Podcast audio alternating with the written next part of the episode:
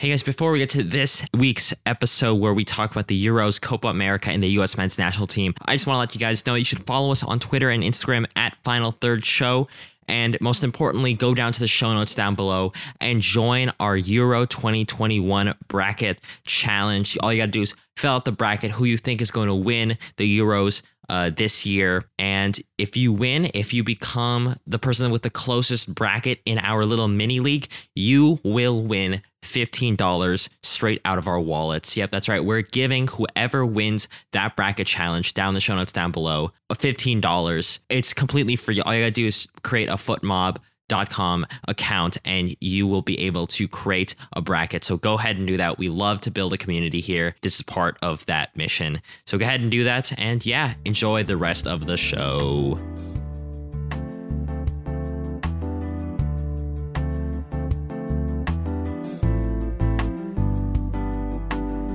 Hello, welcome back to the Final Third podcast, the world's best podcast for variety soccer news from around the world. My name is H. Debura. I'm your host as always, and I'm joined by uh, the best co-host in the biz, sporting his Minneapolis uh, City jersey. I'm with Jack. Jack, how are you feeling on this lovely Sunday? Ah, pretty good. We got to go to a live sporting event yesterday. We, uh, you know, the Euros are coming up. Copa America is coming up. We've got so much, so much excitement coming up to to look forward to yeah, this summer is going to be a big one, and it's already you know been off to a pretty good start. Like Jack said, we did actually get to see Minneapolis City play yesterday uh, when we're rec- recording this, and they are a fourth division NPSL team here, based in Minneapolis in Minnesota. So know, that was really exciting to experience that for the first time, and we're going to talk about that in Jack's lower league lowdown. But we have you know an, an entire show to get to and we're really excited to talk about all of it before that follow us on twitter and instagram at final third show uh, we're going to be posting a, lot of stuff with the upcoming euros. I'm sure jack's going to freak out after, after every single game and i'm really oh, excited to read those takes. And speaking of the euros we have our bracket challenge up and running. We're trying to get at least 10 people in uh, the pool. Uh, if we can't get that, then we might have to cancel. So if you are interested at all in winning $15 for getting a correct bracket in the Euro 2021 tournament, go down to the show notes down below, click on that link. You just have to, I think you have to make an account with FotMob, and it's free. And by entering that league and that link down below, you'll be entered. And if you win that league, you win $15 straight from our uh, bro college college kid funds. So you know we want to see that competition. We want to you know build our community around this this bracket challenge. So go and join that in the in the notes down below. All right, this is actually my third time trying to record this, but this is AJ at 12:21 a.m. on the 7th of June. It's Monday morning actually, and the USA just beat Mexico 3 to 2 to win the inaugural Nations League final. Uh, this is obviously the US men's national team corner. I'm putting this wherever I'm putting this because I just need to get this out probably at the top of the show because obviously it's probably what people are trying to listen to. But in this segment, the USMNT corner, I talk about one big story or trend in the USMNT uh, Twitterverse in the, the world of the USMNT. And obviously, this final was huge. So I thought I talk about the Nations League, the trends that we saw, what actually happened and the future of the U.S. men's national team and what this win for the na- in the Nations League means for the team. So let's start off with the first game against Honduras because obviously we lost against Switzerland, but that was a friendly, so you can't really surmise too much out of that. A lot of the problems that we've been seeing were on full display in this game, despite the 1 0 win. We saw Adams' absence hurting us as Yueill does not have the positioning, passing ability, nor the real self belief to be an effective number six backup to Adams. He couldn't properly cover the back line and left the likes of Brooks and McKenzie exposed. We also saw Reyna and Pulisic play a little bit too much hero ball. They made dribbles into nothing and didn't really pass the ball to a, let's say, a wide open Josh Sargent. Yet at the same time, they really weren't convinced themselves that their own dribbles would work. They didn't really commit. They only half committed, and dispossessing them was really, really easy. We also had a midfield play way too timid. Yueill, McKennie, Lletget, you know, those three especially, were trying to progress the ball and make stuff happen, but played the back pass. They played the safe pass, which really put too much respect on Honduras. If Berhalter's system is to work, they need to be able to say, I will play the high risk ball to get this high reward. That's what Berhalter's system needs to work. You need to have like full commitment to have that press work. And that just wasn't happening from those three. Sergino Dest has also continued his trend of playing the, the ball too high and leaving the back line exposed. He doesn't track back fast enough. And Zach Steffen had some nervy moments as well. But we also saw some positives out of this game. John Brooks came up big, getting defensive stops as usual. Despite missing the chances, both McKennie and Reyna had shots that very well could have been goals if their finishing was just a tad better. But the good thing out of this is that these shots and were really replicable. Their positioning, their uh, you know shooting form, everything that's something that can be replicated over and over again. So I'm not really too concerned about that. We also saw a considerable amount of grit to keep pushing onward despite Honduras doing their best to frustrate the US with their time wasting. And to that credit, we also saw Berhalter's system begin to work because we began to play with a little bit more pressing and constant pressure that eventually broke down the deep Honduran defense, which obviously culminated in the 89th minute winner from Siebatcheu, was a header goal to win this game 1 to 0. But this game left a very bad taste in people's mouths because it wasn't a very convincing win there's still a lot of things to tinker with our defense, especially our midfield, even. There's still a lot to improve on. So going into the Mexico game, we asked, did these trends kind of continue against Mexico in the final? Yes. So let's talk about what happened in the actual game because this was an insane game. In the second minute, we started off with a Jesus Corona goal off a McKenzie mistake. McKenzie just passed the ball right to Jesus Corona, who scored the goal a terrible, terrible start to the U.S. team. It was, it was literally the last thing you want. And to McKenzie's credit, he that was a rookie mistake from a rookie himself. It was his biggest match. He's only played for the likes of Philadelphia and in the Belgian league. This is his biggest match he's been in ever. So I'm not too concerned that he's going to be like this forever. He's still really young. He still has room to grow this is his floor right here, making mistakes against Mexico. And if this is his floor, we're going to be okay, I think. In the 24th minute, Hector Moreno almost made a 2 0 for Mexico, but it was called off due to him being just a foot offside. In the 27th minute, the US responded immediately to this offside goal with a corner kick getting headed in by McKennie off the post and Gio Reyna getting the rebound, and he became the second youngest goal scorer for the USA against Mexico and what a moment it was for him and his family. In the 43rd minute, Steffen, our goalkeeper, makes a last man save against Lozano, coming off his line to deny the Mexican international and keep the score level at halftime. Ochoa, in the second half, their goalkeeper, came up big to deny two separate shots on goal. And at this point, the US was really surmounting a kind of a comeback, kind of a momentum shift in their direction. They began to press more, they began to have a lot more pressure, and it really kind of frustrated Mexico. But then in the 67th minute, this kind of the turn of the tides, I think. Steffen had a non contact knee injury and goes down, and Ethan Horvath, our backup goalkeeper, replaces him. A real tough break. I hope Steffen's okay. In the 79th minute, one minute after getting subbed on, Diego Lainez cuts inside and just lasers a goal to put Mexico ahead two to one. Not really the kind of thing you want to have happen. Uh, in the 82nd minute, however, the USA respond immediately, pretty much, with a McKennie header goal off of a corner. Instant response. That's exactly what you want to see from the US men's national team. Horvath goes on to make some incredible saves. But at this point, the Mexican national team has the momentum. They have been putting up shot after shot, testing Horvath every single time. Horvath had to make some incredible saves to keep us in the game. And it really seemed like that Mexico was going to get another goal. And now 90 minutes gets uh, passes, and we go into extra time. Not a lot of note really happens in extra time until the 109th minute when Lozano takes Pulisic down in the box, and a penalty is called for the United States. It was a long, drawn out process. Tata Martino actually got sent off because he was touching the ref when he was looking at the VAR monitor. And after this long, drawn out process, in the 114th minute, Pulisic scores the penalty. Just a great shot into the top right corner, and Ochoa was not getting that.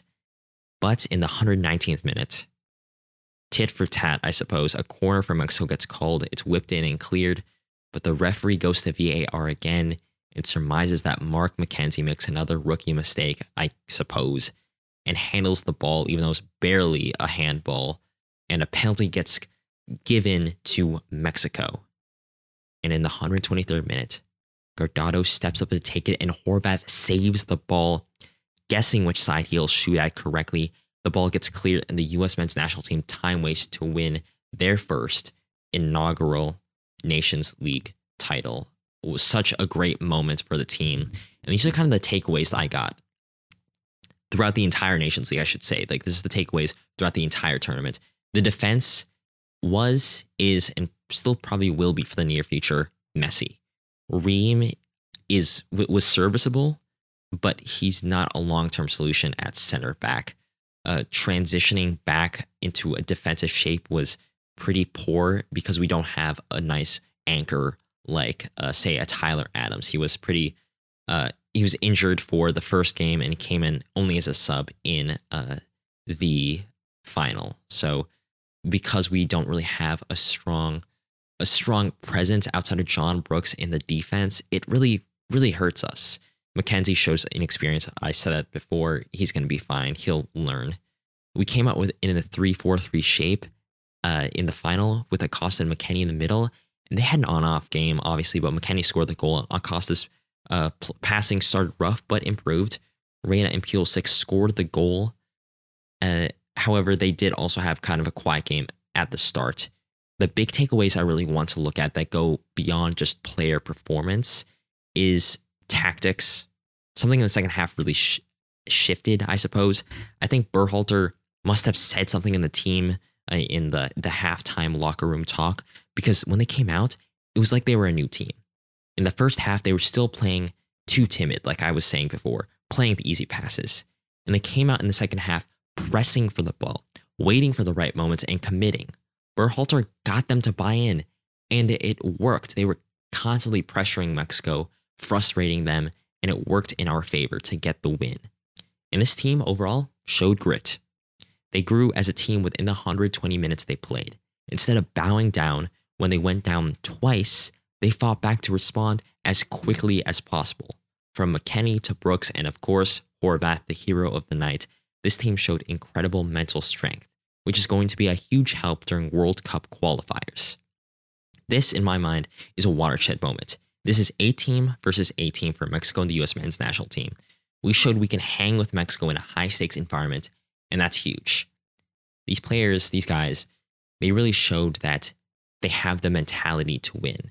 And the fact that they won this game, it's those the, the tiny snowball rolling down the hill. This is just gonna in, reinforce a winning mentality in their heads and give them the positive momentum, not just for the rest of the summer with the Gold Cup, but going into World Cup qualifiers and eventually, hopefully, the World Cup. This is the first step, and I'm so excited this is happening. So, where do we go on from here? Number one, celebrate, obviously. Number two, get our depth sorted out in the Gold Cup. I'm going to talk about that more in the next coming weeks. And number three, keep everyone healthy. Hopefully, Zach Steffen's okay. Hopefully, Tyler Adams is going to be all right for the World Cup qualifiers. And yeah, I'm just really happy that this happened. I think this is going to be a really big moment we look back on. I think it's going to be probably the best U.S. men's national team game we get in a while. I think it might be the, the best game since the 2002 win over Mexico, Dos a Cero. And what a game it was. Like, if you haven't seen it yet, first of all, what are you doing? But go ahead and watch that. That is it for the U.S. men's national team. Uh, this is the third time I've tried to record this, so I am going to edit this and go right to sleep. Let's get on with the rest of the episode. But let's get let's get started with the newsroom, where it's a an open ended discussion about three really big stories going on in world soccer from Europe to the US to uh, South America in this case. Uh, let's get started with, I think, a, a pretty big one that pretty big in American soccer news and maybe a bit overlooked in terms of global soccer, but it has a lot of big impacts here for any American soccer fans. Jack, have you been keeping up with MLS's new third division league? I've heard I've heard some things about it, but it seems it seems a, it seems interesting. It will be interesting to see if they announce more information on it in the coming days. But seems mostly like rumors now, but it's an interesting concept nonetheless.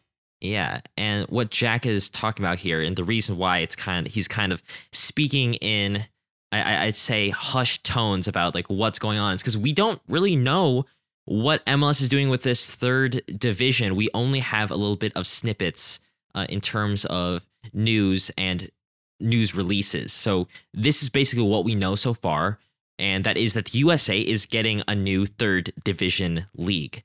Uh, so for those of you who don't know, in American soccer there are three quote unquote sanctioned divisions with requirements for eligibility. At the top, we obviously have MLS, Major League Soccer. In the second division, we have the USL Championship. And in the third division, we have the USL League One, an independent league known as the National Independent Soccer Association or NISA. And now MLS is announcing that they're creating a third division to bridge the gap between their MLS Next academies and the first team. Anyone know who knows anything about US soccer knows that since 2014, MLS has had their second teams or the MLS two teams in the USL Championship in League One. Well, obviously, USL doesn't want to just be a feeder league, and MLS doesn't want to concede control of their own teams. So the MLS is forming a yet to be named league that will begin in 2022 and is expected to be populated by at least half of the MLS teams and potentially some independent teams from the MLS Next League. It's not expected to be a clean and fast break from USL to MLS, but it brings up a lot of questions about the lower leagues. Think about this league like a Premier League 2, but with no uh, age cap, or like the G League and the NBA or minor league baseball with the MLB. Jack, right off the bat, this is like fresh off the presses this week. What do you think about this? Do you think this is actually a good move for US soccer as a whole? Well, I'm not so sure really because okay. you know it, it could be it could be good, but it also almost feels like you know MLS is trying to wrest away control from NISA and uh, you know the USL League One, trying to kind of assert their own dominance over the soccer market in the US, which is kind of worrying because there's a lot of cool stuff that goes on in those leagues, and uh, so I'm I think I think it'll be interesting how they approach this. If it's taken and, and like marketed as something to kind of replace those leagues, I think it'll be a really bad idea because part of the joy of like soccer and like making making it more accessible to more people is having that variety of leagues and variety of stories. But you know, it, uh, if if they market this as like a coexisting league that that's more meant to like as as is uh, rumored like to bridge the gap between academies and first teams, then it could be a really good plan because it gets those players maybe better competition, regular minutes, mm-hmm. and helps their development. So it, it could it it depends on how it's pursued, I guess, is the main thing. Yeah. I, I do like that point where it does inherently have to take resources, teams, and attention away from USL and NISA. I mean, that's how it it's going to be. Like, uh, I feel like it, there might be one or two USL teams that might actually fold because MLS uh, in their new division might take over geographical control of the city that they're in. But I, I, I keep on hearing MLS talk about this new league, saying it's going to help development. But from the looks of it, from what we know right now, uh, correct me if I'm wrong, but this just sounds kind of like a glorified reserve league. Because yeah. if, if the point is to get you know these players more minutes against professionals, then what good is it going to be to have a, a league full of other reserve teams where they're going against other developmenting uh, players and other uh, teams who aren't expressly trying to win? Because there's a big difference between facing the likes of LA Galaxy 2 or FC Dallas 2 and playing against a team full of grown men who are trying to win, like Phoenix Rising or Tampa Bay Rowdies. like do you think that that plays a big role in how people are going to view this and if it's actually going to get success at all? Absolutely, it will. It, it's go. It's going to play into that. Like, if it happens such that like, you know, it's it's almost all youth team ex, eh, teams except for like two other teams.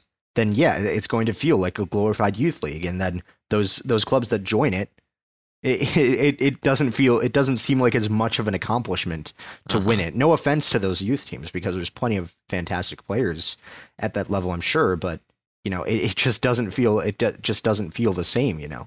And it, it almost seems like they're trying to uh, follow in the fo- footsteps of like the Premier League because they, you know, they they recently reformed the like pre- uh, the youth Premier League into Premier League 2 mm-hmm. where like it's like you know uh, all of the, all of the second teams and like the youth teams, the U twenty three teams uh, of those uh, of those big clubs uh, going against each other. But if you uh, if you start to like mix like professional teams and then these youth teams, then it doesn't really become that, and it's not really fully about development and it's not fully about like providing that's, the best competition. That's so, so it, very true. Yeah. Yeah. So it becomes nothing really. Like it, it, it, it, it, it, it's like it's trying to do so many things, but succeeding at none.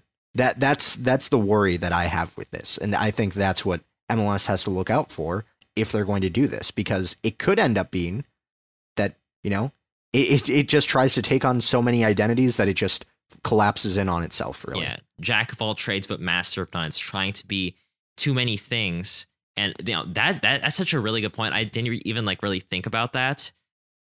It, it it just sucks to me that there isn't real there isn't really a, a strong alternative that i can come up with. Because obviously the status quo isn't working because the usl wants these mls clubs gone and these mls clubs want to have you know a strong reserve team as they probably should and there's no real coexistence between uh, these two ideas of how lower leagues should be run, save for creating something like this. I mean, do you have any ideas on how they could remedy this problem in the best possible way? Well, yeah. I mean, there, there there's one that I can think of, and it's making a youth league like what like what uh, the Premier League has done, where like you have all these secondary or reserve teams, or if you just call it the reserve league, you, it doesn't have to be a youth league just like making a league for all of these other clubs to compete against. Like, so that way, you know, USL has all of their teams still in it. All of their independent teams are still are still involved, and then MLS gets all the uh, either youth development or reserve players getting minutes, and they can play against you know players who are presumably on a very similar level to them. And you know, I think that's probably what what you should do, not trying to create a new like third tier create like a youth league. If if the main that's goal like, of this, that's like completely independent from the pyramid? Yeah like yeah okay. honestly. Like if if your goal is player development and that's what supposedly it is then you create a league that's catered to development not something that like includes every like every uh every club that wants to be in it even though that would be great i'm sure for uh like and sounds great on paper if you want development, you make it you you cater to the needs of of that of that development, and that that's not what what's being done in the status quo. So I think that's what you, they should do. I completely agree. We're gonna cover the story as it evolves because we're just getting the bare bones news out of this, but this is gonna be a pretty pretty watershed moment in terms of the lower leagues in MLS. Let's go across the pond to the managerial Carousel Part 2 Electric Boogaloo. We have two managers making moves and potential moves, some canceled moves, actually. Jack, why don't you explain first off Carlo Ancelotti moving to, well, moving back to Real Madrid? Yeah, well, Carlo Ancelotti, who was at Everton after being fired by Napoli, uh, you know, he, he was there for what a year and a half, I, I believe, for yeah, uh, since 2019. Since mid 2019, he took over uh, because Napoli had qualified to the last 16 and then fired him. I remember. So, uh, yeah, so he had been he's been there for uh, a year and a half. But when Zinedine Zidane decided to step down from Real Madrid, there became an opening at a club where you know he he was pretty successful overall. Like, uh, and he decided now would be the time to move back. He even penned a letter saying that you know this opportunity is too much for me to pass up, uh, and that that's exactly what happened. So he went back to Real Madrid. Uh, Everton now managerless uh, James Rodriguez and Allan, who both worked with Carlo Ancelotti at his previous teams in Real mm-hmm. Madrid or Bayern Munich, I, I, suppose, for in the in the case of James Rodriguez as well, or Napoli, as was the case with Allan, are probably feeling pretty cheated right now, given that he was a big part of why they moved to Everton. But uh, yeah, he he's back at Real Madrid, and you you know it, it'll be interesting to see how that develops because will will he be able to be successful there? He's a good manager without a doubt, but maybe Everton just wasn't the right project for him or something. But we'll see if he can bring it back to them back to their former glory. But AJ, do you think he'll be successful in doing that? Do I think he's going to be successful? I would like to think so. I think he has that like calm presence that some managers just have that will help the sometimes tumultuous Real Madrid locker room kind of rally around him.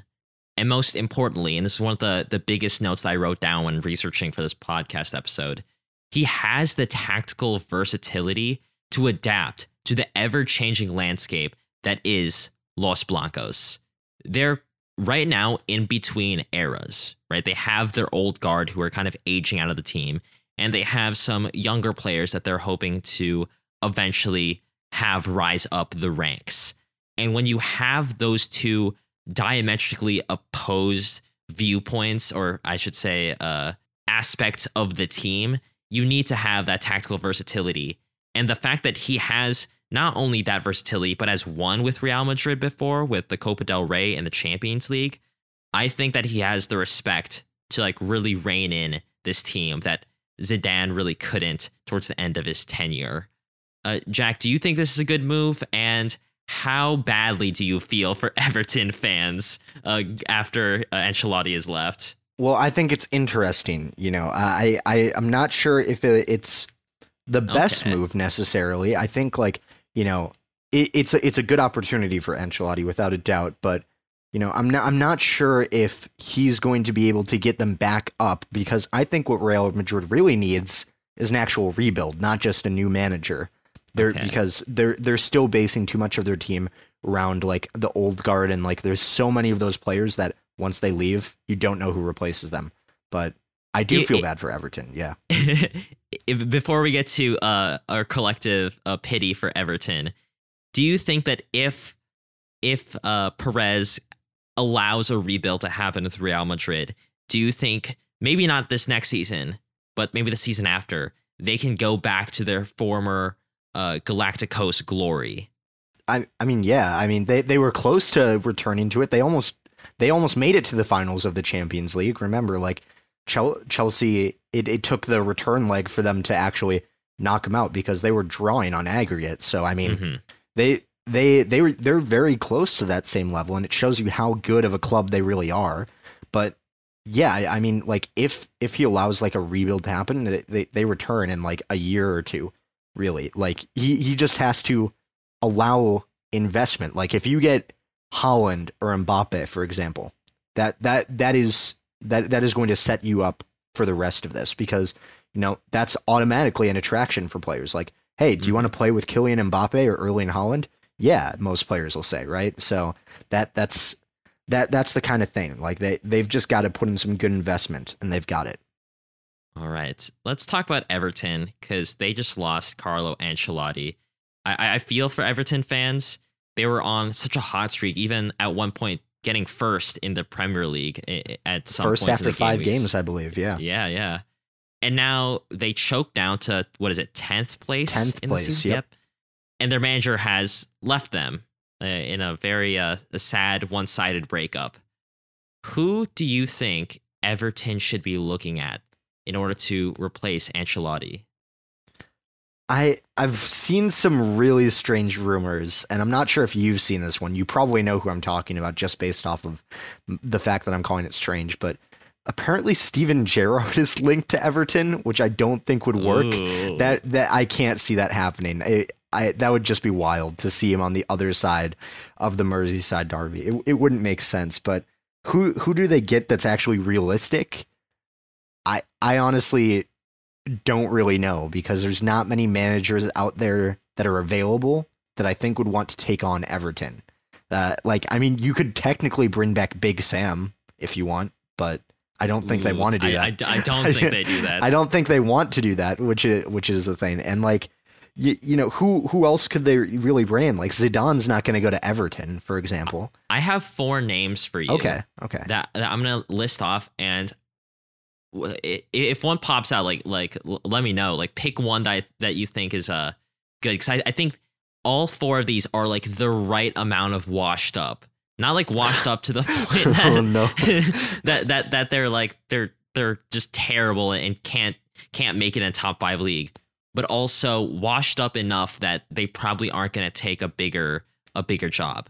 So I have Lucien Favre, previously of uh, Borussia Dortmund, Nuno, who just got let go from Wolves or uh, mutually part, uh, parted, Ernesto Valverde, uh, tried to lead that Barcelona team back in the day, and relief R- Ralf Rangnick. Ralf Rangnick. Yeah, Oh. RB Leipzig hasn't coached in almost two years now, but obviously did pretty okay with RB Leipzig during his tenure there. Do any of those, and, and those are some of the, the names that are being linked to Everton. Which one of those do you think is at least the most likely to make it? Shoot, I. Lucien Favre could be one, honestly. Uh, but wait, who who were the middle two that you said again? Just Uh, Nuno and Valverde. okay, it, it was Nuno. That's that's who I wanted to talk about. Nuno Okay. Espirito Santo would be, I, I think, a solid choice actually because he has Premier League experience. It, it's been proven. Uh, he he's been able to take clubs that have struggled and taken them to solid finishes, getting European uh, competition for two years in a row, and almost getting it three years in a row as well. Uh, but the FA Cup loss uh, to Arsenal for Chelsea last year kind of seeded that. But yeah, he he would be a solid choice. He can implement a system well. He has Premier League experience. You know, I, I think he would be a solid choice choice for that job. And given that it's already in England, that that's probably a bit more attractive than a lot of other options out there. And like for example, Lucien Favre, I don't think he's coached outside of Germany and Switzerland his entire career. I if if I'm remembering correctly, because he he's been around that area for a while, but yeah, it, it, it make it would make so much sense for Nuno to go there, in my opinion. All right. I also agree. Uh, there's a good amount of the Everton fan contingency that agrees with you too. So we'll see what happens there. Hopefully they can uh, bounce back from this uh, sad breakup. Listen to some Taylor Swift or something. Uh, get back on your feet. Let's move on to a very funny story. I, I just laughed because I just remembered uh, what happened. Uh, this is Antonio Conte not actually going to Tottenham Hotspur. Jack, I'm going to let you explain this one as well. Why don't you explain the, the humor in this situation? Gladly, gladly. Uh, so Antonio Conte, you know, Premier League winner with Chelsea, uh, Yeah. Serie A winner with uh, with Inter Milan. He he he's on his couch currently, and uh, Spurs were interested in bringing him to their uh, to their club, and ultimately the deal fell apart because of a few reasons. So one, as reported by Fabrizio Romano, uh, Conte wanted to bring more than four staff members, and Tottenham refused to budge on that, which is Weird. seems incredibly ridiculous to get Weird, caught up yeah. on that on that piece when you have a chance to bring someone like Conte to your club. And then second was the the feeling that there wasn't a project, and I mean, I, I'm not sure how how many uh, Spurs fans are listening to this, but if you are, I, I think you can probably agree that Spurs don't look like they have a project at all. They they look like they don't have really any direction to them. Their their direction is downwards, if anything, and that's not good.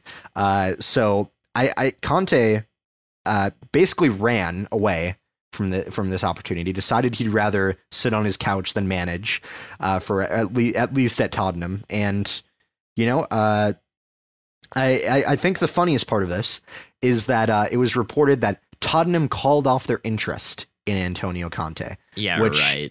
As AJ told me yesterday, is the equivalent of saying, "You can't fire me, I quit." yeah, like that that's that's it. essentially what it what it is like they already fa- they already they already knew they were out of it, and they're like, "Nah, we, I, I quit instead." It's it's ridiculous. Uh, but AJ, uh, since we've spent a lot of time on the ma- uh, on the stuff about managers, I'm going to give you one question on this. Sure. Where do you think? Where actually, it's two, I guess. Sorry. Uh, where where should Conte go, and who does Tottenham get?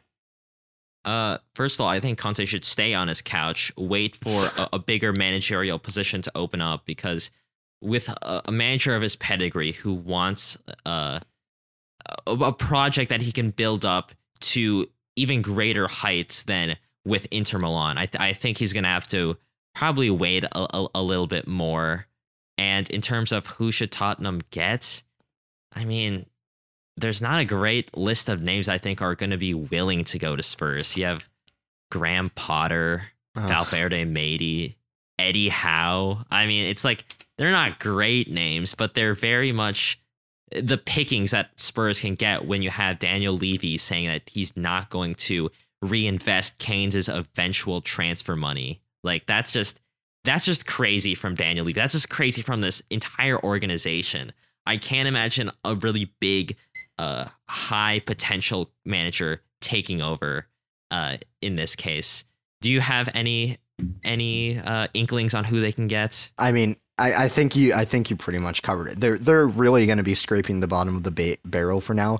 Like Erik ten Hag, who they were looking at from Ajax, That would been a great his- pick. yeah, he Yeah, extended his contract with Ajax, and given how little people stay at Ajax, or how, how like it's it's a miracle really that that he Yeah. decided to stay. Uh, but and you know, uh, I think Eddie Howe is the most likely one. He has Premier League experience.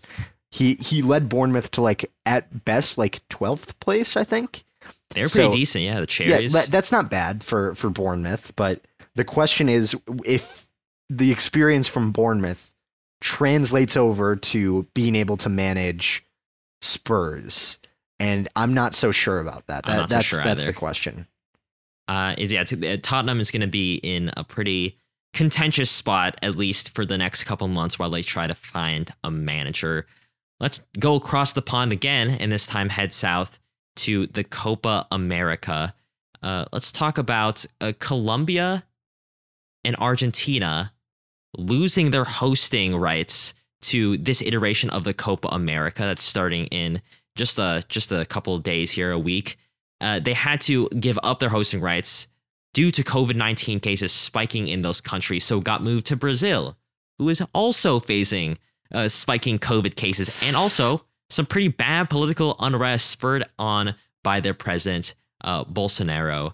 Brazil have the second highest COVID 19 death toll in the world. And this has led to protests and concerns from many other CONMEBOL national federations. Uh, so uh, there were some talks about this Copa America getting possibly boycotted. It doesn't look like that's going to happen, but rest assured, there's going to be a lot of controversy around this Copa America. But let's talk about if it does happen. Hopefully, if it does, what's going to actually happen in the competition. Uh, real quick, uh, just to explain the actual format, there are two groups of five. In Group A or the South Zone, it's Argentina, Bolivia, Uruguay, Chile, and Paraguay. In Group 5 or the North Zone, it's Brazil, Colombia, Venezuela, Ecuador, and Peru. Uh, the, they, each team in this group will play the other four teams once, and the top four of the five uh, of each group will move on to the quarter finals. Right off the bat, I just think that Group A is tough and tougher than Group B. And this is how I see at least Group A ending. I see it being Argentina on top, Uruguay, Chile, Paraguay, and then Bolivia last. So Bolivia misses out on qualifying for the quarterfinals. Jack, do you disagree, agree on how I look at Group A? No, I, I think it's pretty it's pretty self-explanatory that Argentina are going to be first in this group. They should at least. If if not, that's pretty sad. Honestly, I'm not going to Mhm. lie. Uh, and then Uruguay should be second. You know, they still got Suarez up top and some good names in that team. Uh, Chile and I agree. Paraguay should should come forth. They they've been pretty good recently. And yeah, Bolivia, I'm sorry, but I, I don't have much hope for you in Can you can you name a, a, a Bolivian football player? I'm sure I there is cannot. one. I, I I'm sure they they exist. They have a national Oh, yeah. team. They they have a national team, so they exist. But Yeah. I don't think I could name one. You can convince me to flip around Chile and Uruguay because I Oh, yeah. I have to apologize to Chile. I mean, they have a good team. I, I kind of bagged on them last week, but like, uh, but overall, I think Argentina should, on paper, come out on top. If Should if yes. if they bottle it, that's gonna be very bad. Group B, I see it as Brazil on top. They are the hosts, they are the reigning champions. Colombia second, Ecuador third, Peru fourth, and Venezuela fifth. I mean, they aren't that great. They have a lot of MLS guys, Josef Martinez being one of them, but I don't think they're going to be good enough to qualify. Jack, I'm guessing for the most part you agree. I know you're pretty fond of Colombia, so maybe you have them gazumping Brazil here. I don't know. I'm not sure if I could go that far. I like Colombia a lot, but I'm not even sure if I can back them to do that. You know, they did have a really bad start to World Cup qualifying, I will say. They did. They did. Uh, they lost six to one against Ecuador, which was very concerning, and it, it was against six or ten men for Ecuador as well. Uh, so that was really poor uh, from them. But there's also been a ton of unrest there. I don't think I could back Colombia to come first, especially against going against Brazil on home soil. Uh, I I think you know you're probably right. Venezuela is going to finish last in this. They they just don't have the same star power as these other ones, or same power in general. I Mhm. think so. I I think Brazil, Colombia, I'd say Peru, Ecuador, Venezuela is my right. order. Yeah. Okay, okay. Well, let's hear who you think is going to be the eventual winner, an underdog, and maybe if you want a disappointing team as well. Well, who I who I really want to win, like in my in my heart, I want one of two teams to win, and that's either Colombia or Argentina. I, I want Argentina to win just because I want Messi to get an international trophy because I have a feeling like This is like his Pe- second to last chance. yeah, if, i and if he doesn't get one, people are gonna can like people have clowned on him now for like saying like oh Ronaldo has an international trophy and he doesn't, and it's like in like in like 20 years like all the stat merchants are, are going to come out and say like oh oh uh ronaldo's better because he has more international trophies which is just ridiculous in my in my opinion. So i want argentina to win it. But it honestly i i, I think they're one of the most likely to win it. It's argentina or potentially brazil i think who who are are the top choices. I'm going to go with argentina personally. And you said a dark horse and disappointing team. Uh, dark horse I'm gonna say Colombia because they they they've had some bad moments, but I I I think like you know an on form Luis Muriel and Duvan Zapata, that's a solid combination up top. And uh, for a disappointing team, I'm gonna go with Uruguay uh, for an early Mm. sort of knockout, maybe in the quarterfinals actually, because you know as good as they are, all of their players are getting old. They're they're kind of I, I don't want to say golden generation because I'm not sure if I if you can really call it that because uh, Silver generation. silver yeah I mean like you know it, it's getting it's getting up there Bentancur uh Luis Suarez Edinson Cavani Diego Godin I mean yeah it's it's getting up there in age and I I think like I think they might disappoint uh, quite a few people this time around All right, all right. This is my list for everyone wondering to see how Jack and I are going to stack up by the end of this tournament. I have the likely winner is probably going to be Brazil. I'd love Argentina win. I am, uh, I, I want Messi to do well because I believe that that's a key to really unlocking his full potential in terms of his legacy. I think for underdogs, I have Chile, who yes, are they're kind of on the outside of their golden generation, but have the talent to make a deep run uh, even if they are getting up there in age. And actually, I have for my disappointing team, I have Colombia, who I think Yeah, are going to probably right. disappoint. you're probably right to be honest I'm not gonna lie They, they, they, like you named some of the other good players. Also add uh, Cuadrado and Barrios Ospina in there as well. Luis Diaz, perhaps. Uh, but they're still on the outside of their true, true, true golden generation that did really well in the 2014 Gold Cup. And I think this is their last hurrah. And I think that this tournament will mark an end, an unsanctimonious end to their golden generation. Unfortunately for Jack, but we'll, we'll see how the Copa America goes. We're going to be covering it. I'm a very big fan of uh, football in the Americas, both North and South. So I, I'm sure I'll be tweeting about it a lot. Let's go on to the news in 90, where we have 90 seconds to go over uh, as many sh- uh, short news uh, stories from around the soccer world. Uh, Jack, do you have a timer, or would you like me to pull? I. I've I've got my I've for those of you who don't know, AJ and I both did debate. Yes. I have my old debate timer here, so I I've got it ready to go. So All I'll start it whenever you start it. All right. Well, uh, we got seven stories. Let's see how many we can get. Whenever uh, the timer goes off, that's when we'll end it.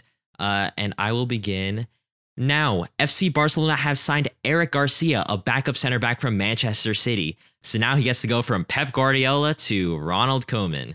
Great. And speaking of defenders, Christian Fuchs, former Leicester City and Austrian national team left back, is joining MLS club Charlotte FC ahead of their inaugural season, which would be the most exciting se- signing in MLS five years ago. Still a good signing, though.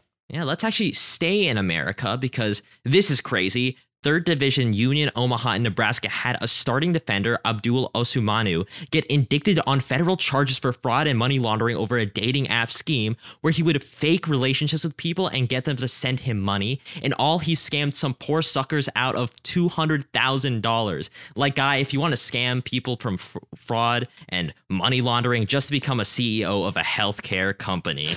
Ugh, and across the pond again, Italian club Venezia, based in the canal city of Venice, celebrated their promotion to Serie A by having a boat parade around the canals. Watching the video really strikes how beautiful Venice and Italy is. Compare that with the teams that were promoted from the English Championship Norwich, Watford, and Brentford, cities which I'm sure are way better than Venice, right?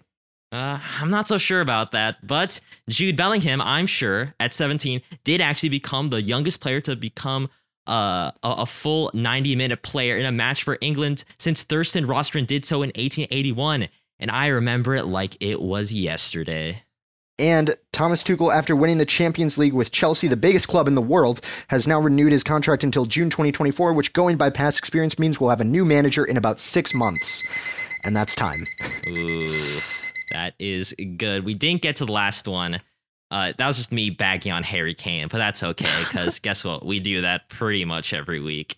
uh, I, th- that's pretty good. We got through six. I don't know how many how many we went through last week, but th- th- those are some pretty interesting news stories that we at least uh, got through.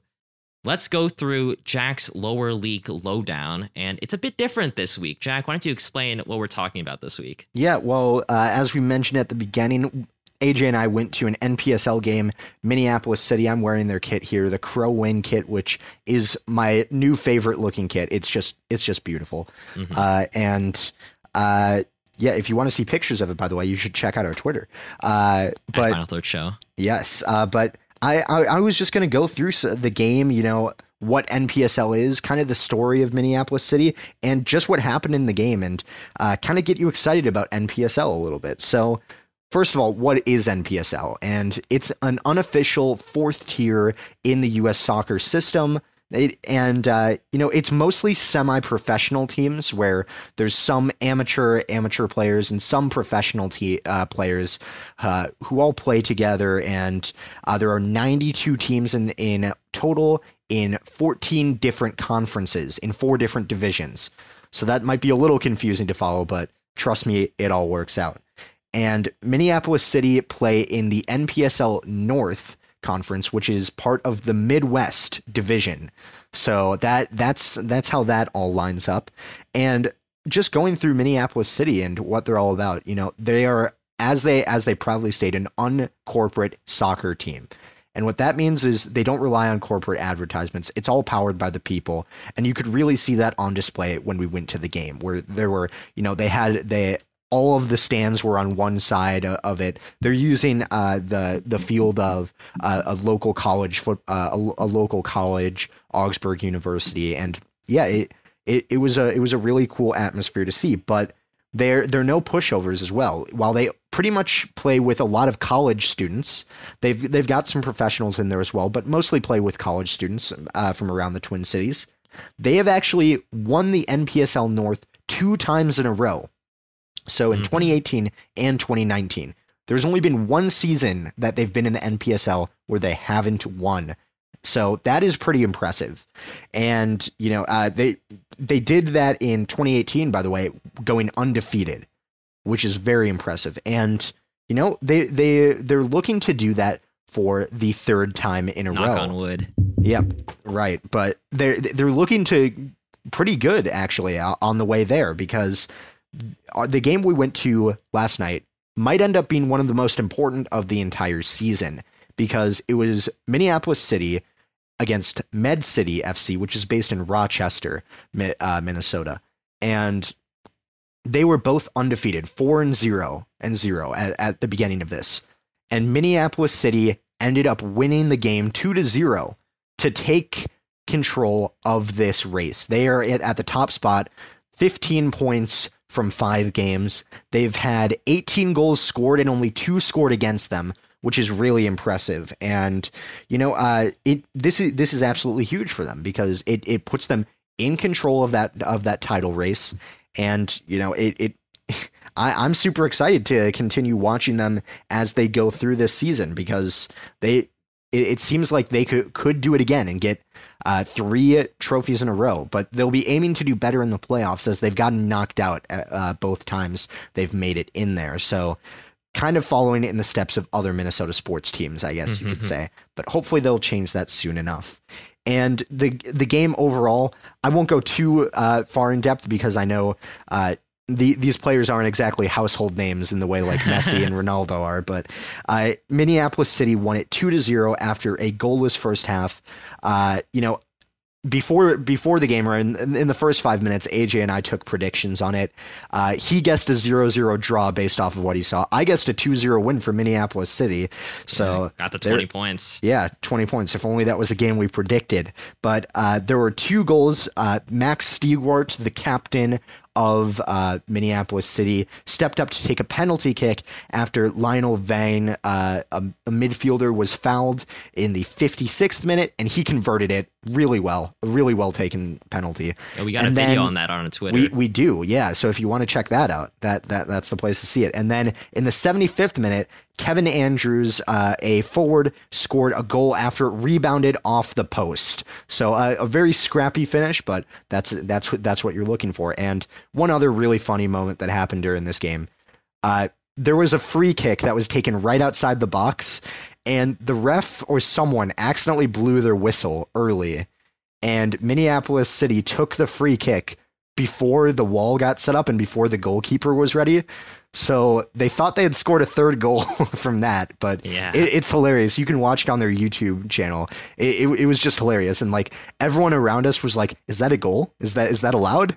like, and eventually it got called back, but it, it was it was pretty funny, and it kind of just shows like what what like you know uh, how what makes lower league soccer so fun like moments like that where like just anything can happen. You feel it, and it, it just feels exciting. That atmosphere was was great. There might not have been as ma- as many like shouts as like you know a full like 20,000 person stadium but for about 1,000 uh like probably 1,000 people there right? Yeah, yeah. it, it was it was a really good atmosphere and it, it was it was fun to watch.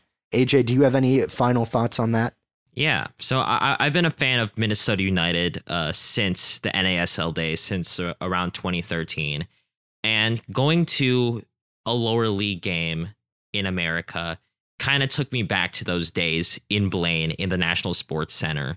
And I would highly suggest anyone that is interested and has an NPSL team or a UPSL team or any, any USL or NISA team in their area to go check it out because it honestly, depending on where you're from, can be the right amount of intimate and still exciting. It, it really feels like you're kind of a part of something here because you look around and you see that uh, these players' parents, these players' friends are, are out here. Some people out in the community, some people who just want to like like us, just want to see a game, and it makes you feel like you're part of a bigger community. Especially when you have a team like Minneapolis City who are really really dedicated in cre- fostering a community around soccer. Uh, and you know, there's food trucks there. It's really fun, and it, it, it combines all the great aspects of minor league baseball, of the, the soccer games that you know and love. And honestly, if you've ever been to a high school football game, it's all the good parts of a high school football game and pretty much none of the bad. So it, it, it's a really fun time. Honestly, you know, so hashtag support local soccer. We are hopefully going to have the head coach and perhaps uh, some players of Minneapolis City on the podcast to talk about what it means to like be a part of lower league soccer and what it takes to grow a lower league soccer team. And I'm really excited about that. Uh, Jack, why don't you say like we go to some more Minneapolis City games? I would love to go. Oh yeah, you. of course. Yeah, I I I want to go to more of them because I I want to see us win more. Oh yeah, like Minneapolis City might be the only uh, team in Minnesota that might be winning at this point. Uh, right. Yep. I, I, should say men's team because the women's teams are doing fine. Right, it's the men's yeah. teams who are letting us down. Uh, but with speaking of letting us down, Jack, why don't you say we get to last week's predictions? Yeah, let, let's get on into it. Yeah, because we actually are for for now skipping the U.S. men's national team corner, and I'm gonna record a special section for that after the Mexico USA game. So uh, I, I, don't know when I'm gonna cut that in. It could be now, it could be later, but hopefully I'm happy when I'm when I'm recording that. hopefully. Let's go into uh, last week's predictions. Uh, we're starting out with France versus Wales. Jack, why don't you explain the scoring system uh, for this game and what you saw from this game? Yeah, well, uh, you get 10 points for getting the result right, 20 points if you get the score directly uh, or exactly correct, and zero points for getting none of it right. So in France versus Wales, this game was perfectly poised to start out. It looked to be a thrilling game where like one goal could decide it all. But then in the 19th minute, a red card for denial of a goal scoring opportunity for a handball on the line was doled out to Liverpool's Neco Williams of Wales in the 19th minute. And from then on out, it was all France. Benzema, however, on his return to the French national team, uh-huh. missed his penalty. And, uh, you know, Benzema, who's the go kart now? You called Giroud a go kart? Who, who's the go kart now? And, you know, he he was pretty met overall. If I'm being honest, a lot of people were raving on it. I wasn't impressed. I wasn't okay. impressed. Giroud is better. Uh, but okay. Mbappe got the opener a few minutes later after Danny Ward spilled a really impressive shot from Adrien Rabiot, and uh, he he had a really fantastic finish to be honest. And Griezmann scored a wonder goal as he always seems to do for France. Mm-hmm. If only he could replicate that for Barcelona. I'm sure mm-hmm. Barcelona fans are thinking. Uh, but and Benzema thought he had a goal maybe, but no, because he's a go kart. Uh, and uh, it hit off the post and was put away by Ousmane Dembele, who on his return to the national team made an impact for only his fourth international goal, which uh, is is good for him. So it was a comprehensive win for the world champions, but a little worrying given that it took a red card for us to run rampant over a team that, in all honesty, is not very good. Uh, but AJ guessed two to zero for ten points. I guess three to one for 10 points. I was so close. Wales had like ah. one good attack throughout the entire half. And I was like, oh, I kind of want them to score it, not going to lie. but no such luck. Oh, oh, well. Let's go across the pond in South once more to Argentina versus Chile in CONMEBOL's World Cup qualifiers. This game ended 1 to 1. And I'd like to apologize personally to the country of Chile. I'm sure everyone from there is listening right now. I made fun of Alexis Sanchez and Claudio Bravo for being the only real recognizable names on this Chile team. And apparently, those are the only two names you actually need. Both sides couldn't create any meaningful chances. Argentina especially couldn't create anything without Messi beyond, you know, errant passes. Lautaro Martinez got taken out in the box and Messi converts the penalty to get them their lone goal. And as I was saying before, Alexis Sanchez, Claudio Bravo, a beautifully constructed free kick from Chile gave them the equalizer. It was Vargas to Gary Medel to Alexis Sanchez, who heads it home. And Claudio Bravo came up big, and he always seems to come up big against Argentina and Chile for Chile in general. He is definitely the man of the match in my eyes. He saved some pretty crazy shots from Argentina. But honestly, both sides will rue their chances. Both sides have you know a fair amount of work to do before the Copa America. I think both sides are going to do completely fine there, but this is one game that both sides are going to want to forget. I said 2 to 0 for Argentina. Jack said 4 to 2 for Argentina. We both get 0 points for not seeing that the draw was on the cards. Now, let's go on to another international friendly. France and Wales was an international friendly. Let's go to another European one. The Iberian rivalry. Jack, this is such an exciting like balls to the wall game. Like what what did you see here? I mean, it was it was action packed the whole 90 minutes. Yeah, action packed. if if by action you mean substitutes, because that was the only thing of note that happened in this game. When I, I will be honest, I didn't watch this game directly, but when I went back to watch, uh, like to do some research on this for this, and I saw that uh, in the Google alerts, the only events listed were substitutions. I knew this would not no be exciting. cards at all. No cards. There was not a mm. single card. There this, this this was another draw in the books between the two regional rivals. We talked about how they always seem to draw, and this was the most boring one of them all. Three shots on target in total. Wow. Zero cards. Wow. Literally nothing of note. I, I watched the highlights. The shots on target weren't even good. Like they, they were mediocre at best. They didn't require great saves or anything. It, both sides just played really well defensively. Like that that's about it. That that's the only thing that that really is of note. But it will give both sides some confidence going into the Euros at least, which especially Portugal need in the group of death. Mm-hmm. Uh, so Spain probably don't need against the likes of Poland and Slovakia and Sweden, but you know they'll they'll take the they'll take the clean sheet. Uh, AJ guessed one one for ten points, and I guessed two two for ten points. Either of those would have been way more exciting than what actually happened, but still, we got the result correct. Yeah, and that's all I could really hope for with a, a game like this. Uh, next up is Honduras versus USA in the Nations League semifinal. I'm sure whenever uh, I, I, put in the USMNT corner, I talked about this game. In fact, I, I, will talk about this game. So I'll just say in the 89th minute, Siebatcheu scored the lone goal to give USA the win. It was a McKennie assist. Uh, both Jack and I guessed a USA win. I said 3 to 1, 10 points, and Jack's at 2 to 0, 10 points as well. Also, take this next game as Portland Thorns versus Racing Louisville in the NWSL regular season. And I, I, I watched, I, I, didn't watch it when it was live, but I, I went and rewatched the game. And it was a really dominant win for the expected side. Portland came out and comprehensively beat Racing Louisville in every metric 28 shots to four, 25 chances to four, and most importantly, three goals to zero. Angela Salem capitalizes on some chaos in the box with a long distance strike to open up the score sheet in the eighth minute.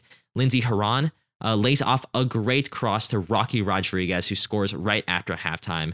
And Horan scores a one for her own. Uh, it was supposed to be a pass that was meant for Simone uh, Charley, but awkwardly bounced into the goal. And, you know, hey, they take those.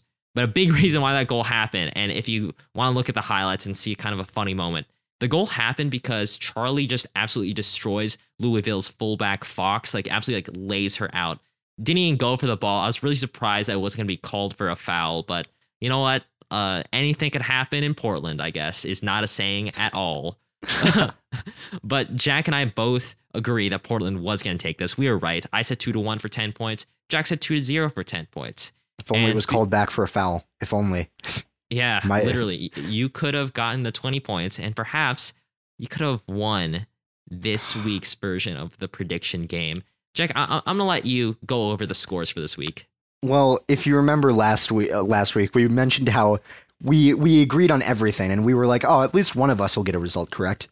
That didn't happen though. So we yeah. tied with 40 points each. But we almost we almost got the perfect. It's just uh, it's just Chile versus Argentina. If only Argentina was more consistent.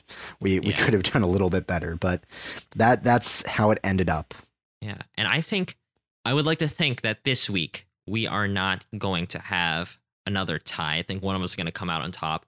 Let's get into this week's predictions. So the last week was a week to forget. This week, we have a lot of international games to go over, so let's get right into it. We're starting off with a CONCACAF World Cup qualifier, which we haven't really talked about at all. This is a big one. This is Canada versus Suriname.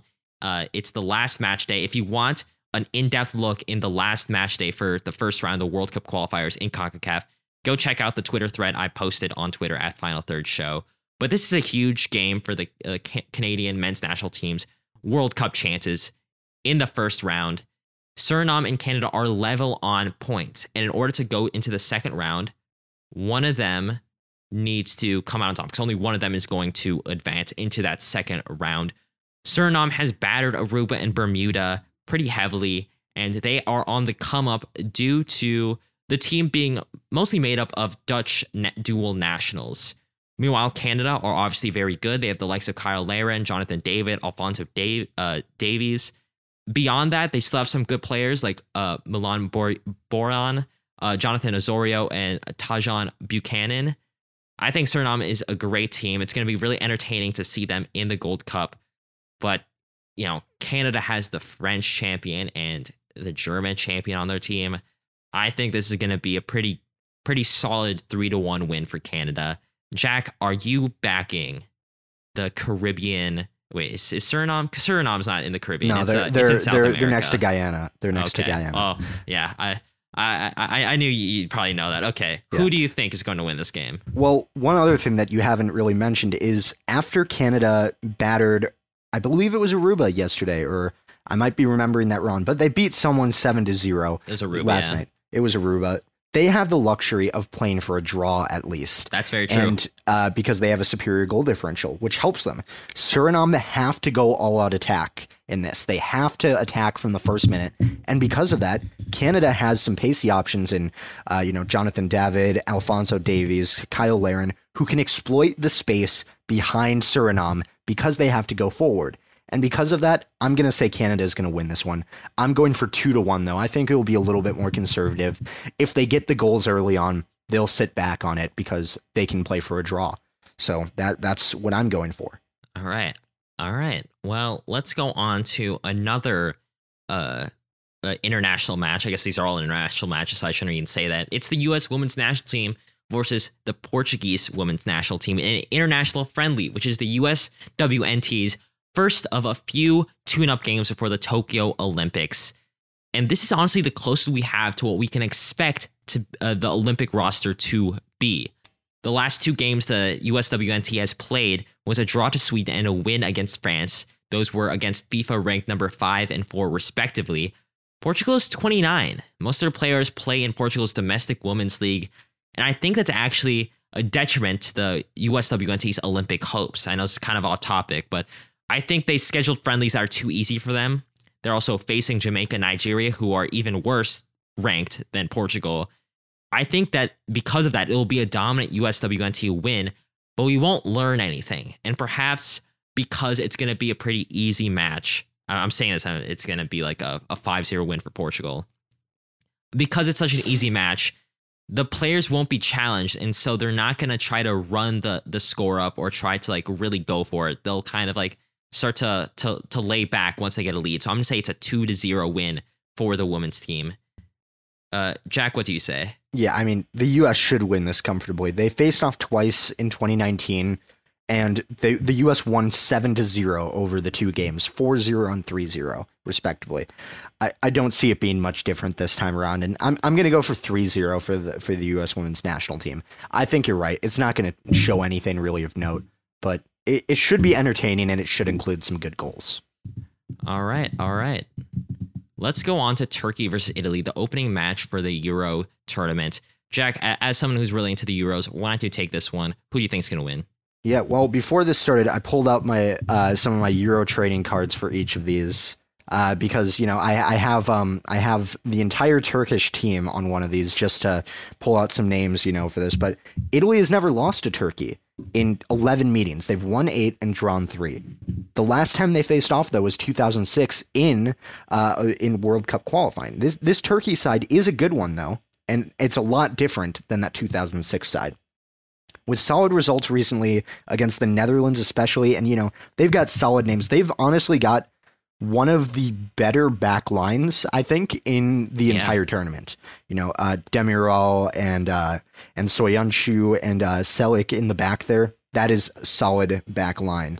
And, you know, I, I think they're pretty evenly matched overall. Italy has some good players too, but their defense is aging, uh, but they have good forwards, good uh, youth in the midfield. But overall, I don't think either side's keeping a clean sheet in this one. I have Donnarumma in my fantasy uh, Mhm. uh, Euro team, and I took him out of the starting lineup because I don't think there's a chance they're they're keeping a clean sheet. I think that this is the opening game of the Euros. It's going to start off with a bang.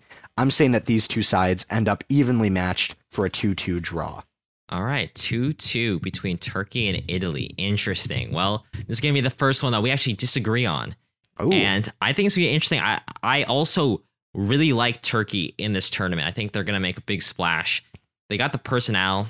uh, Burak Yılmaz, uh, Ozan Kabak's one I don't know if you mentioned. Oh Uh, yeah, of course. They haven't lost a game in 2021, and they even beat the Netherlands to open up their World Cup qualifying account by four to two.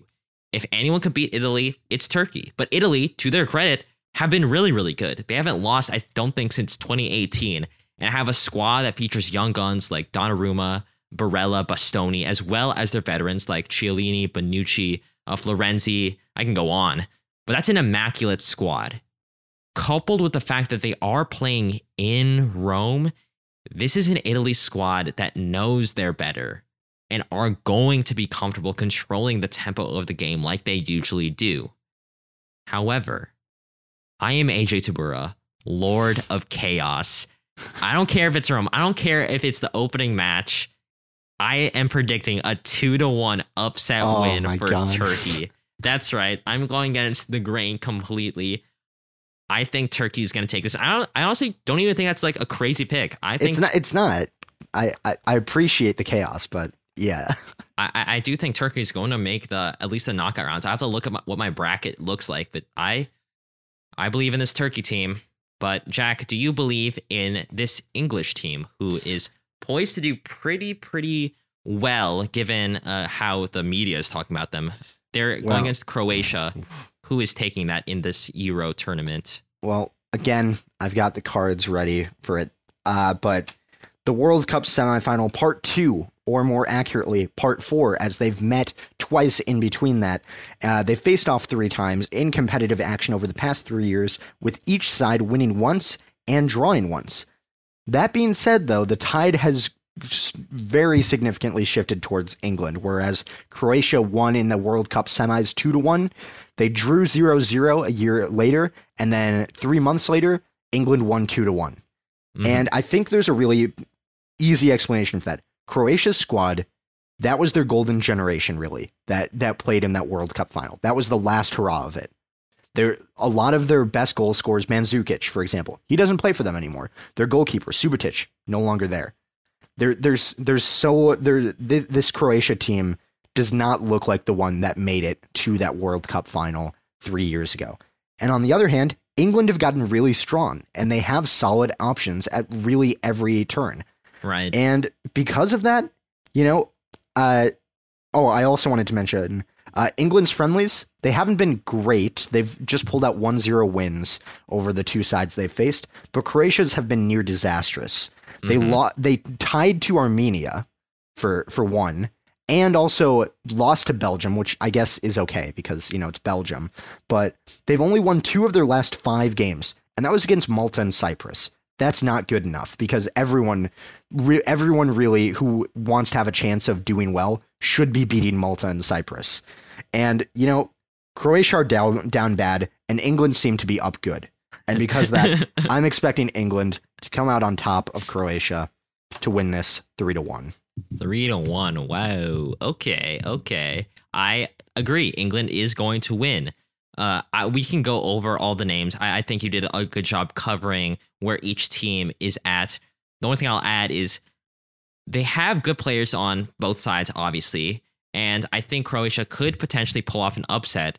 But for me, there's no guys on this team that are real game changers other than Luka Modric. Yeah. I think they have Croatia have a lot of good role players who, if they play on a bigger team, a bigger club team, can do really well. But there's no main guy, at least at the same level as Luka Modric. And I maybe think that Perisic. Maybe. yeah, I, I did have uh Perisic and uh perhaps Dejan Lovren in the defense, like uh being someone they could rally around. But at the same time, Kovacic, I'm like, uh, like who do you even like? Probably no one other than Perisic and Modric. And so I think that really hurts them when you have England, who have young game changers and old game changers alike, to really rally around if they need to make a comeback or make a win. So I'm gonna say I'm I still think Croatia's gonna make it a challenge, and it's gonna be really English fashion to kind of be a disappointing first game. So I'm gonna go with a one to zero England win. I think I think Okay, that's okay. that's pretty fair. That's fair. Yeah, that's fair. Let's go on to the Copa America, which is also uh, picking up next Sunday. This is the opener: Brazil versus Venezuela. And let me get out the way. I think Venezuela's going to win this 5 to 0. No, no, no. Oh, thank God. Brazil is obviously the favorite to win not just this game, but the entire tournament. I don't even have to go over their players because you know who plays for Brazil. You know how good they are. Venezuela, not so great. I mean, it shouldn't really be a contest. Brazil have the talent, they have the form, they've steamrolled CONMEBOL's World Cup qualifiers, and they have the home field advantage. And Venezuela have their talent, which is players for smaller European teams and MLS teams like Josef Martinez, and their form, which is they've lost four of their five World Cup qualifier games and will probably lose against Uruguay in their upcoming game. This is going to be a pretty comprehensive win for Brazil, in my opinion. This is going to be three to zero for Brazil. Jack, what say you? Oh, I we I had the same scoreline, so I'm gonna have to change it here. Go 5-0. Uh, Go ahead. I, I was gonna say three to zero, but I I'll start off by by saying that Brazil should win this. The last time they played in November 2020, which I, I know some Venezuela fans might be looking at with hope, where Brazil won only one to zero, but they played their B team against Venezuela's A team. Uh huh. So with Brazil having a full strength squad, like Neymar wasn't even in the squad for that November game for for one. Uh, and yeah, I, I think I think they should win this pretty comfortably. And I'm gonna go I'm gonna go and say 4-0. I think they're gonna score even more, you know. Why not? Let, us just go for it. Right. So 4 to 0 for Brazil. I like it. Those are our predictions. It looks like that Turkey and Italy game is the only one we really disagreed that's gonna on. Be, that's going to be an interesting one. That's going to be huge. I'm so excited for that game. I'm so excited for all these tournaments, all these international games. It's going to be such a fun summer. I love international soccer so, so much. Jack, are you feeling confident on these predictions? Do you think that Turkey and Italy are going to actually draw?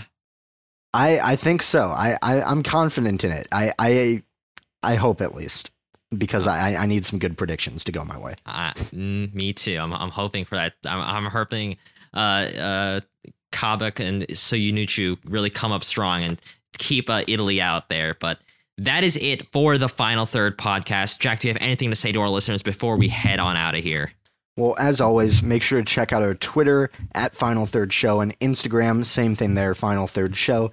Uh, we really use Twitter a lot more, but you know, if it, uh, and uh, if you want to interact with us, that's great on there. Join the Euro 2020 bracket predictor challenge for a chance to win fifteen dollars. Uh, you know that that's a pretty that's a pretty nice reward. Uh, so just try uh, just interact with us, and uh, it, it will be a fun time. Yeah. Uh, also, give us a rating and a review wherever you listen to us on any major platform you can find us on. Any major platform you can follow us or leave a rating. So just go ahead and do that. Go ahead and tell a friend that you enjoy the show. Tell them that these guys cover soccer from all around the world and it's really interesting. Tell your dad because I'm sure he'd love to learn about Copa America and the COVID cases down there. We're to see you guys this Thursday when we cover the Euro tournament uh, in the previews around that for the our deep dive on Thursday. And we'll see you guys same time, same place next Monday for our news and prediction episode. See ya. Bye for now.